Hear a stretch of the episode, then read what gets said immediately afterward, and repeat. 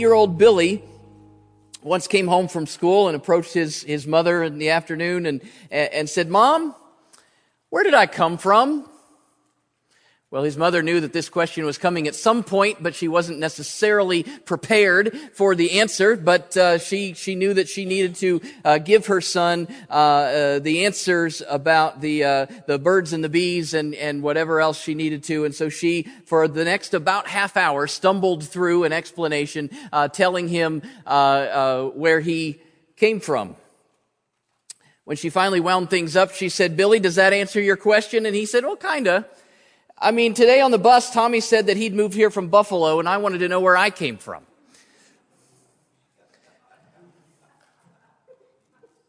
Questions are important in life. We learn a lot from questions. Sometimes we need to clarify a little bit, or maybe somebody asks a question, we need to ask a question back to figure out what they're actually asking. But if you don't ask, ask questions, then you're, uh, you're not curious about things, then you won't get new insights. I, I think kids instinctively seem to know this. They're always asking questions, always wanting to know more, always looking to, to find out more information. As we get older, though, I think sometimes we stop uh, asking as many questions. And I, think for those of us who have been in church or around church world for a while, uh, it's easy to stop asking questions about God and faith and Christianity and theology. I mean, maybe we've gotten the basics, or we think we've gotten the basics, or we don't uh, don't necessarily think we need to go any deeper or any further, or we don't ask because we think everyone else knows the answers, and and we don't want them to know that we don't know, or we're not quite sure, or we don't, and so we don't ask questions. But, but I want to say uh, today, don't be afraid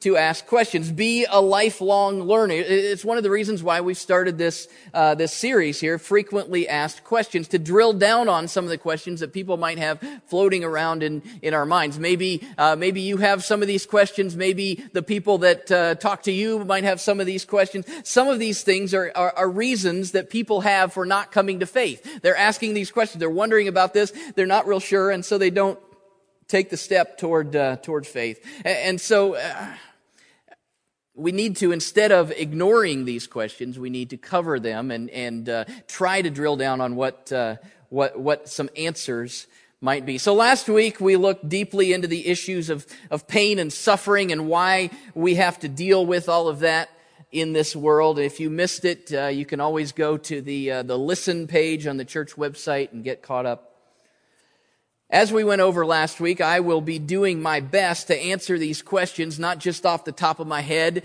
uh, not just off of what I've seen in culture, but uh, primarily uh, based on a Christian biblical worldview. And so we took a few minutes uh, last week to kind of go over that. And so rather than writing them all out where you can't read them, maybe uh, you can read this a little bit better, and we'll just kind of summarize it today. So the first is what what is again? It's not Christian West Virginia. Everybody knows West Virginia's, no, I'm, I'm just kidding. Um, no, uh, Christian worldview, a worldview, how we see the world, how we operate. What are the, the things that, that we're assuming in the back of our minds? And, and so uh, a Christian worldview is God-centered. Uh, God created everything, in, including humanity. Uh, he created us for a relationship with Him, and He desires that relationship. However, sin entered the world, and because of sin, also pain and suffering. And so Adam and Eve sinned, and every person after them has inherited their sin, original sin. We're born with that sin, and pain, suffering, we could add the word death here. And uh, so we need to be saved from the consequences of that sin. We need a Savior. God knew that, and so He sent His Son, Jesus, to be our Savior to save us from sin. And, and, so not only do we, uh, when we uh, respond to Jesus as our Savior, we enter into a relationship with God, uh, also we're living for heaven. It's, it's, an eternal existence uh, where we're, we're living for heaven, not just, not just this life. This life is just temporary. Heaven is our home. Our purpose then is to be holy, to allow God to continue to make us more and more holy. Uh, and so as we have questions, our Father, God, is the one that answers those questions. So it's a God life centered on God with God's rules. And we said that's the Christian worldview. Again, uh, 90 seconds in a nutshell. There's so many uh, things in there that that, uh, that that we could could spend more and more time on. But this is kind of the the nutshell of where we're going to be uh, looking at looking for answers. Uh, obviously, not everyone follows that, and so the other extreme would be a non-Christian worldview, and uh, and so that extreme it's me centered. It's not God centered. It's human centered. Everything revolves around us. And so there's no creation and, and, and, there's no sin, morality. I can do whatever I want because it's centered on me. And so there's no need for Jesus because we don't need a savior because there, there's no problem of sin. So there's nothing to be saved from. And so it's not that we're living for heaven sometime, somewhere, but earth is our home. And our purpose is to be happy, to live a good life and, and to be happy in this life and to, to feel fulfilled here and now. And so when we have questions, how we feel kind of answers those questions, right? I, am I'm, I'm gonna, I want to, uh, uh, how, how does it make me feel? What do I think? What do I feel like doing? And, and so that answers our questions. And so it's my life and my rules. Two extremes. Christian worldview, non-Christian worldview. We all live by some worldview. Uh, maybe you've never uh, outlined what your worldview is, but it's the lens through which we see the world. And, it affects how we live. It affects the decisions that we make. But uh, usually we're, we're, we're not all on this extreme, and usually we're not all on this extreme, but usually it's somewhere in the middle, uh, somewhere in the in-between, I guess, what I, what I described last week as smorgasbord Christianity. Again, smorgasbord is that buffet restaurant uh, that uh, where you can pick and choose what you want and fill your plate with as much of whatever what all your favorites are and skip over all the things that you don't necessarily like. So it, that might look like, well, yeah, I, I, I think God is great and I'm glad that He loves me, but I don't necessarily want Him to hold me accountable for sin so it's kind of a mashup in between, right? I, I, I want to go to heaven, but, but this life is, is kind of okay too. I mean, I, I want, I, I want God in my life so that He can bless me and make me happy. We could we could go on, but a lot of times we live in this in between, this smorgasbord uh, Christianity, smorgasbord spirituality, where we can pick and choose, and and and we're in charge of what's right or what's good. And, and, it gets confusing then when we have questions because uh, what, do we go to God for the answers? Do we, is it just how we feel? Uh, do we wait until we feel it before we agree with God? It's, it's kind of all up in the air and so we get confused. So, so I will be doing my best through this series to bring us back to this side of the, the pendulum swing, so to speak, to, to address things from a Christian worldview. And today we're asking the question, don't all religions lead to the same God? See, there's light, light questions nobody's really asking, right? Just little surfacey. You've heard this before. You, you, you've probably heard the, uh, the, the, the ancient Hindu, Hindu story about six blind men who were placed near an elephant. And they were asked to describe the animal. And the first man had been positioned right by the elephant's side. And so he said, well, an elephant is like a wall. That was his experience. The, second man had touched the elephant's tusk. And so he described an elephant like a spear.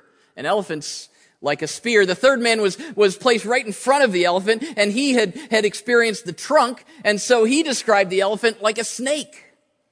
And the fourth man had wrapped his arms around one of the elephant's huge legs and so he described the elephant as a tree.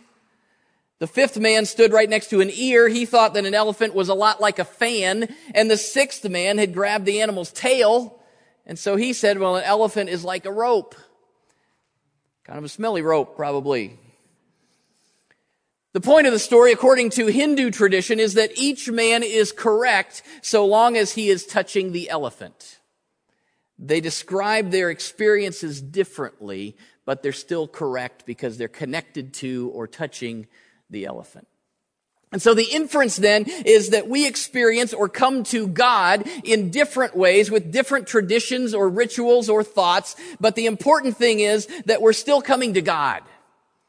All religions lead to the same God just by different paths.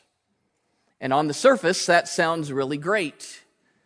Obviously, there is something ingrained within us as humans that is drawn to worship someone or something.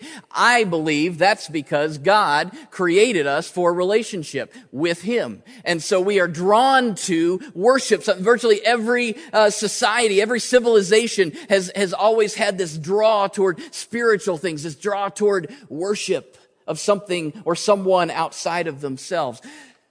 We're created to worship. So, so are all these different religions of the world just varying expressions of, of worshiping this God? Of course, we, we don't have time to go in depth with all of the belief systems of all of the real religions of the world this morning. There are estimates that there are over 4,000 different religions uh, in the world to date right now. Uh, we're not going to go through those one by one today, I promise.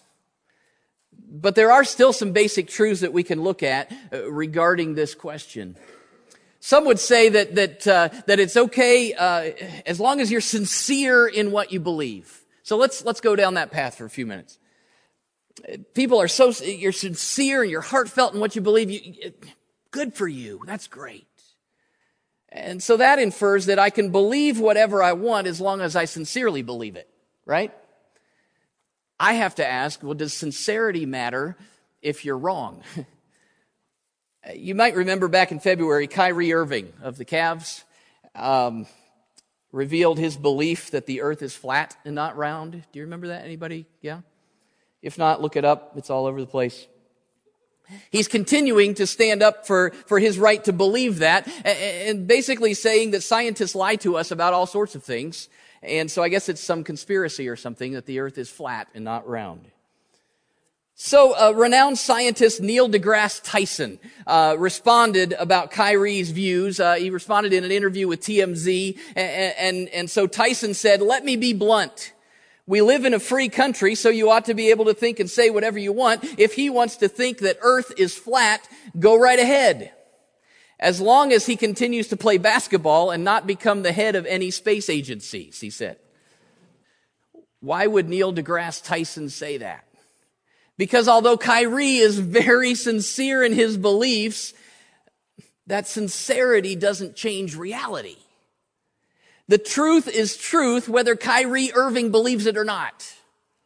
So just because I sincerely believe something doesn't make it true even in issues of religion. In 1962, there was a Gallup poll uh, asking people uh, about their belief in that there is an absolute truth. Do you believe that there are truths that are true for all people, for all times, for all places? Are there certain things that are just true and that's just what they are? They're just true. Uh, 1962 Gallup poll, 84% uh, of Americans agreed that absolute truth exists. Today, 26% of Americans believe that absolute truth exists.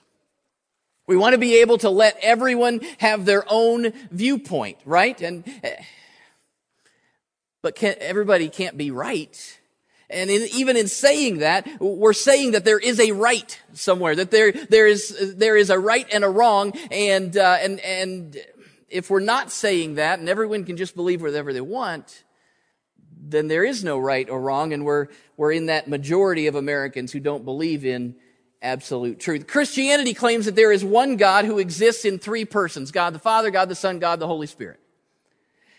Muslims and Jews disagree with that. They believe that God is indivisibly one. Hinduism claims that everything is God. Your God, I'm God, my dog could be God. Uh, I don't have a dog. I guess he can't be God. She, she's long gone. Maybe she's flying with the angels. And anyway. Islam claims that Jesus was not God and that he did not die for the sins of humanity. Buddha there's good evidence that Buddha didn't necessarily even believe in God. Here's, here's the thing. We could all be wrong, but we can't all be right. There are too many contradictions in religions for us to say that we all go, we are all worshiping the same God. And going back to our Christian worldview then, we can look through the lens of the Bible. What does, what does the Bible say regarding these issues of religion, of accessing heaven, uh, uh, of worship, prayer, God, all, all the rest? Does it say that there is one God and many roads to get to Him? Actually, the Bible says it's the opposite. Matthew 7, 13 and 14, Jesus says, enter through the narrow gate, for wide is the gate and broad is the road that leads to destruction, and many enter through it. But small is the gate and narrow the road that leads to life, and only a few find it. Later in, in John, Jesus said that that narrow gate was actually himself. I am the way, the truth, and the life. No one comes to the Father except through me. Jesus did not allow for multiple paths to God, only one way. But in our culture today, we like options. We like to customize. We like to pick and choose. We like smorgasbord spirituality where we can answer questions based on what feels good, what we prefer, not necessarily how our Father in heaven would answer those questions. We're, we're, we're used to, to there being many ways to accomplish things, getting, uh, many ways of getting where we're going. And it sounds exclusive and elite and even rude that God would demand that we follow just one way right? That's, come on. Why, why would God make us follow just one way? And I guess I would agree that it would be exclusive if there were actually other ways to get to God. But there aren't. Jesus said, I am the way, not to be narrow minded or snooty or anything else. Jesus said, I am the way simply because it's true for all times, for all people, for all places. Actually, it seems to me that, that, that, that, other religions of the world are much more exclusive than Christianity. One big dis- distinction is that every other religion except Christianity is based on people doing things in order to earn the favor of their God, of their deity. And so if I do all of these right things, then, then I'll earn favor. People might need to use a Tibetan prayer wheel or go on pilgrimage or give alms to the poor or avoid eating certain foods or, or doing a number of good works or pray in a specified way at specified times or go through a series of reincarnations. Uh, the list is endless. Those, those are, are, are their attempts to reach out to God. Christianity says that God has already reached out to us in Jesus.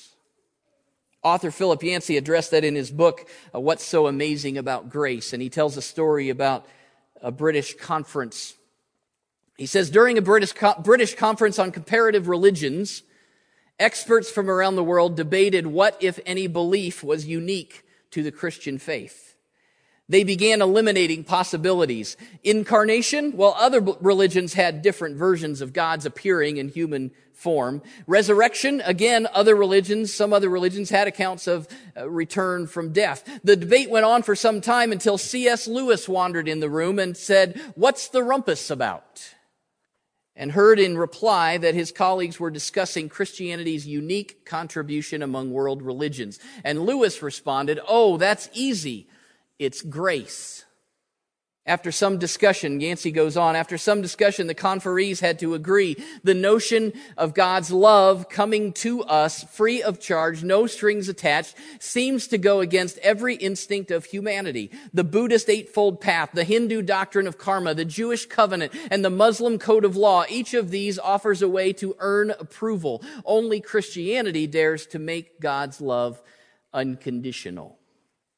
Let's look at it this way. Suppose that there are two uh, organiz- uh, let's let's say country clubs, two different country clubs, uh, and the first one only admits people who have earned membership. To get in, you have to pay a membership fee. Uh, you have to fulfill certain requirements. Maybe you have to be in a certain income bracket. Maybe you have to live in a certain location in order to qualify to even apply to be a part of that country club. And so despite their best efforts, there are lots of people who will not ever make the cut, will not ever be able to be let in into the club, uh, just because they don't have the money or they can't fulfill the requirements that are, that, that are held up so that people can, can join that club. But let's say there's another country club that, uh, that, that says that anybody who wants to can come in. The membership fee has been paid already by a generous benefactor, regardless of race or gender or social status or pedigree or nationality or where you live or IQ or anything else. Anyone and everyone is welcome to join. Entry is not based on qualifications, but simply by accepting the offer to join. So which of those two country clubs would we describe as exclusive? The first one. There's a whole lot of exclusion going on. The, the second country club is open to everyone. Anyone and everyone is welcome. Obviously, that's that represents Christianity. Scripture says that, that, that we've all sinned, so we're all in the same situation, but God's gift to us is eternal life in Jesus. It says that God so loved the world that he sent Jesus so that we, all we have to do is believe on him and we'll receive eternal life. There's a specific path to follow, of course, but everyone is invited to follow that path. It's the most radically inclusive thing I think I've ever heard. The only reason that Jesus says that he is the way is because he is. Acts 4:12 Salvation is found in no one else for there is no other name under heaven by which we must be saved. It's not exclusive, it's just that nothing else will get you there. Jesus is the way. A couple other questions I think fall under this topic that I wanted to bring up. What about people that have never heard about Jesus? So if Jesus is the only way, what about people maybe in a remote village somewhere off in the jungle? Somewhere, we, we bring these things up. Maybe they've been raised in a, a in a, a home that's, that practices one of these other religions. What about those people? Doesn't God care about those people or will he just wipe them out without ever giving them a chance? It's a great question. I'm glad you asked. Thanks. First off, uh, let's, let's agree that God cares deeply for each and every soul who has ever lived. God so loved the world. Completely inclusive. God so loved the world. Uh, everyone, everywhere. Jesus came for everyone, not just for a few select people. And God is pursuing us.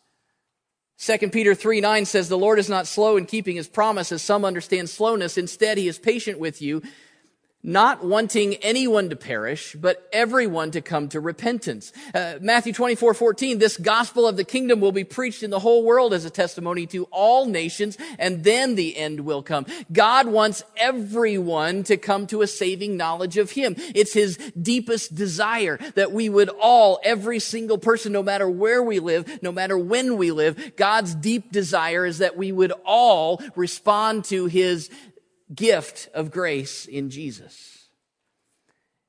He says that the gospel will be preached everywhere, all nations, the corners of the world, the ends of the earth. So we know that God is pursue, that God does care about each and every person. So how, eh, it appears from scripture that, that, that we have many opportunities to hear about Jesus, perhaps more than what we're thinking. And we, we might come up with these questions and say, well, what about this and what about that? Well, God is continuing to move and work a lot of times in ways we know nothing about. Romans 1:20 says that creation speaks of God. For since the creation of the world, God's invisible qualities, his eternal power and his divine nature have been clearly seen being understood from what has been made so that people are without excuse. Creation is a huge, huge piece of the puzzle, and we experience God as we experience His creation. And God says that He speaks and moves even through the, His creation.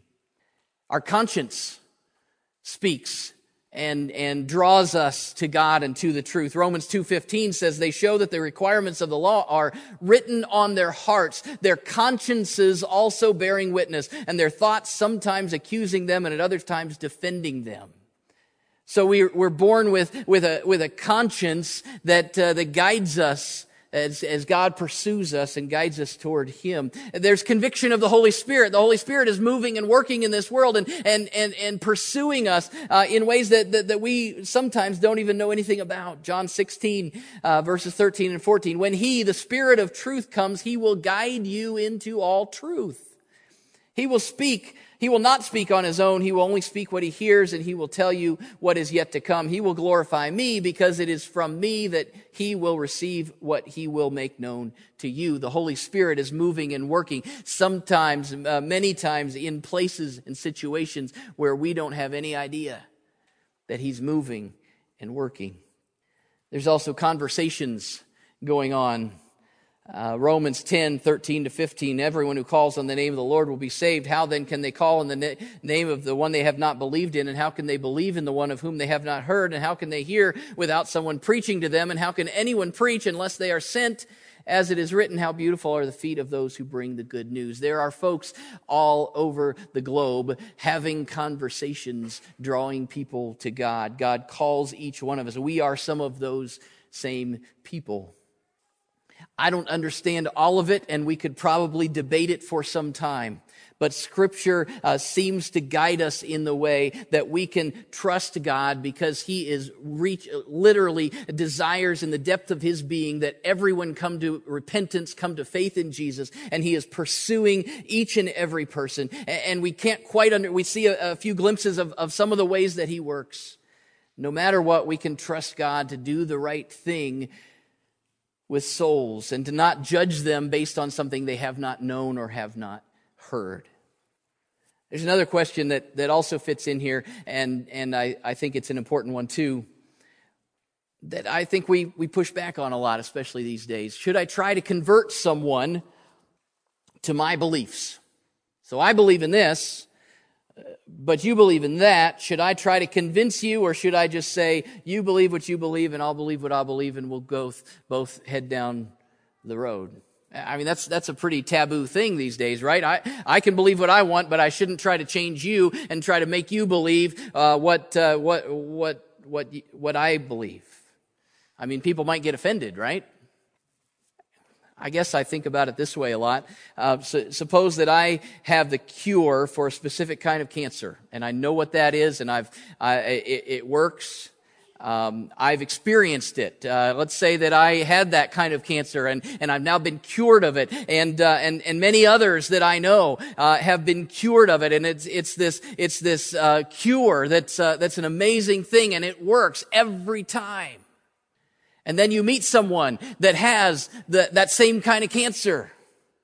Would you be afraid to share with them the cure that you've already received because you might offend them? That they might not want to be healed of that? Of course, you'd share it in a heartbeat.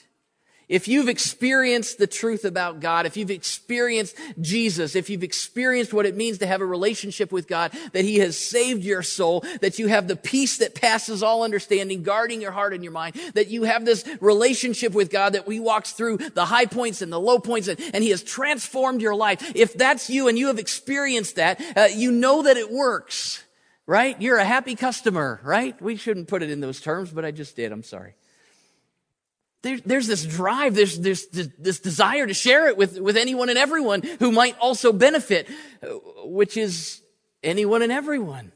You're not forcing anything on anyone. You've simply found the truth. And because you care about other people, you want them to know that truth too. Well, how do we do that? Uh, we we just it's just a hard thing to do a lot of times especially in our in our culture today where everyone wants to kind of believe what they want to believe and all that. But if we really believe that this is the truth and that the other religions of the world lead to other places or or uh, not even religions anyone who's maybe they don't believe in any religion at all. But if we believe this is the truth then it's got to be part of who we are to share what we believe is the truth with anyone and everyone who will listen. Well, how do we do that? Uh, First Peter explains it. Again, we could spend hours talking about the ins and outs of this, but 1 Peter 3:15 says, "But in your hearts revere Christ as Lord." Always be prepared to give an answer to everyone who asks you to give the reason for the hope that you have, but do this with gentleness and respect. So how do we, how do we do this uh, well? How do we share the good news of Jesus with anyone and everyone? The first thing is we need to get right with God. In your hearts, set apart Christ as Lord, he says, right? Uh, uh, uh revere Christ as Lord in your hearts. You've got to settle the question first in your own heart. Uh, you, you won't be very good at convincing anyone else if you're not convinced. A salesperson has to believe in, in the, uh, in, in, the, the product uh, themselves if they're ever going to be effective in, in, in selling that to anyone else. Well, we're not selling the gospel. But we've got to realize that we are right with God first. We can't just go out and, uh, and, and try to bring others into the kingdom of God without first making sure that we personally have set apart Christ as Lord in our own hearts. And then we look for opportunities. It says always be prepared to give an answer. There are always opportunities. I think we're just not always looking. So we pray for the opportunities and we pray for specific people and, and we wait for the right time and we step in when, when we feel that nudge of God to, to, to mention something. We look for those opportunities. And then what do we do when the opportunity presents itself? Well, we share our experience. It says give the reason for the hope that you have. You might not have all the theological arguments. You, you might not have all the points and all the, all the, uh, the, the, the, stuff that goes into it. You might not be able to answer all the questions. Uh, this says we don't have to do, all those things are important and we need to be studying and, and learning more and more all the time. But, but this says tell people about your personal experience. Share your story. Why do you have hope? Why do you believe this is true? Uh, what has happened in your life? Where were you? Uh, how did you experience God? And how has that changed you? Uh, share your experience. Give the reason for the hope that you have. The fourth one says, well, watch how you do it. Watch your attitude. This isn't, I am better than you, and so I'm going to talk down to you, and you need to, to, to come up to me. It says, do this with gentleness and respect. Your attitude goes a long way. Conversion is not coercion. I know there's some, uh, some weird uh, uh, phrasing there, but conversion is not coercion. I'm not coercing someone into the kingdom of God. I'm simply loving them enough to share the truth with them. The con- their conversion, uh, the convincing isn't even our job. The Holy Spirit does that. We just have the conversation. So, no, there are not many ways to get to God. There's just one. His name is Jesus, and everyone and anyone can know him and experience salvation. It's not that we're putting anyone else down if they don't believe that. We're simply looking at the facts, and not everyone can be right.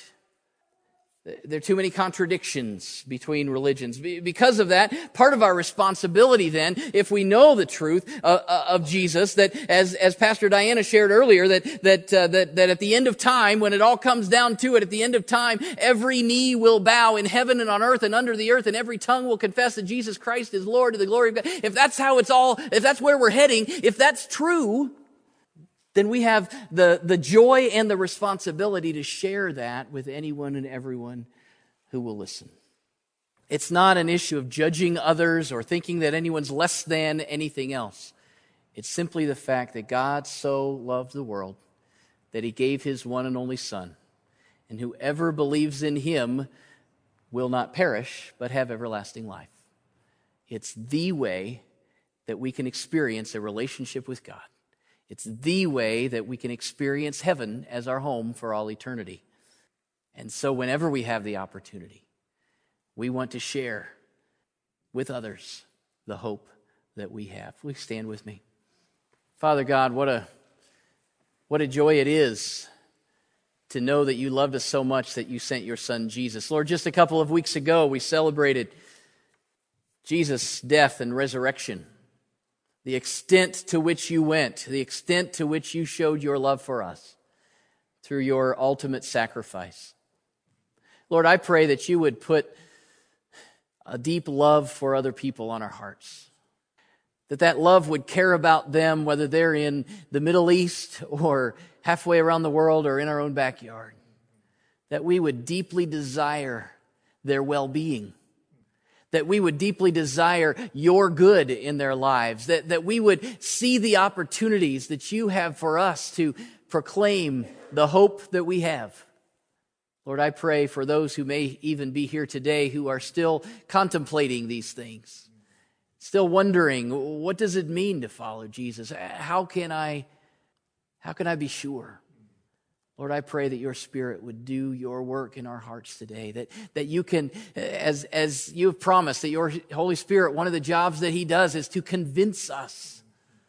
Lord, I pray that as we continue to ask questions, that you will bring the people and the situations and the circumstances and your word to bear in our lives to find your answers to our questions, to, to bring clarity and peace to our hearts. Lord, I pray that you would guide us this week, that we would see you moving and working, that we'll see the opportunities that you bring before us to share your great love with this world. In Jesus' name we pray.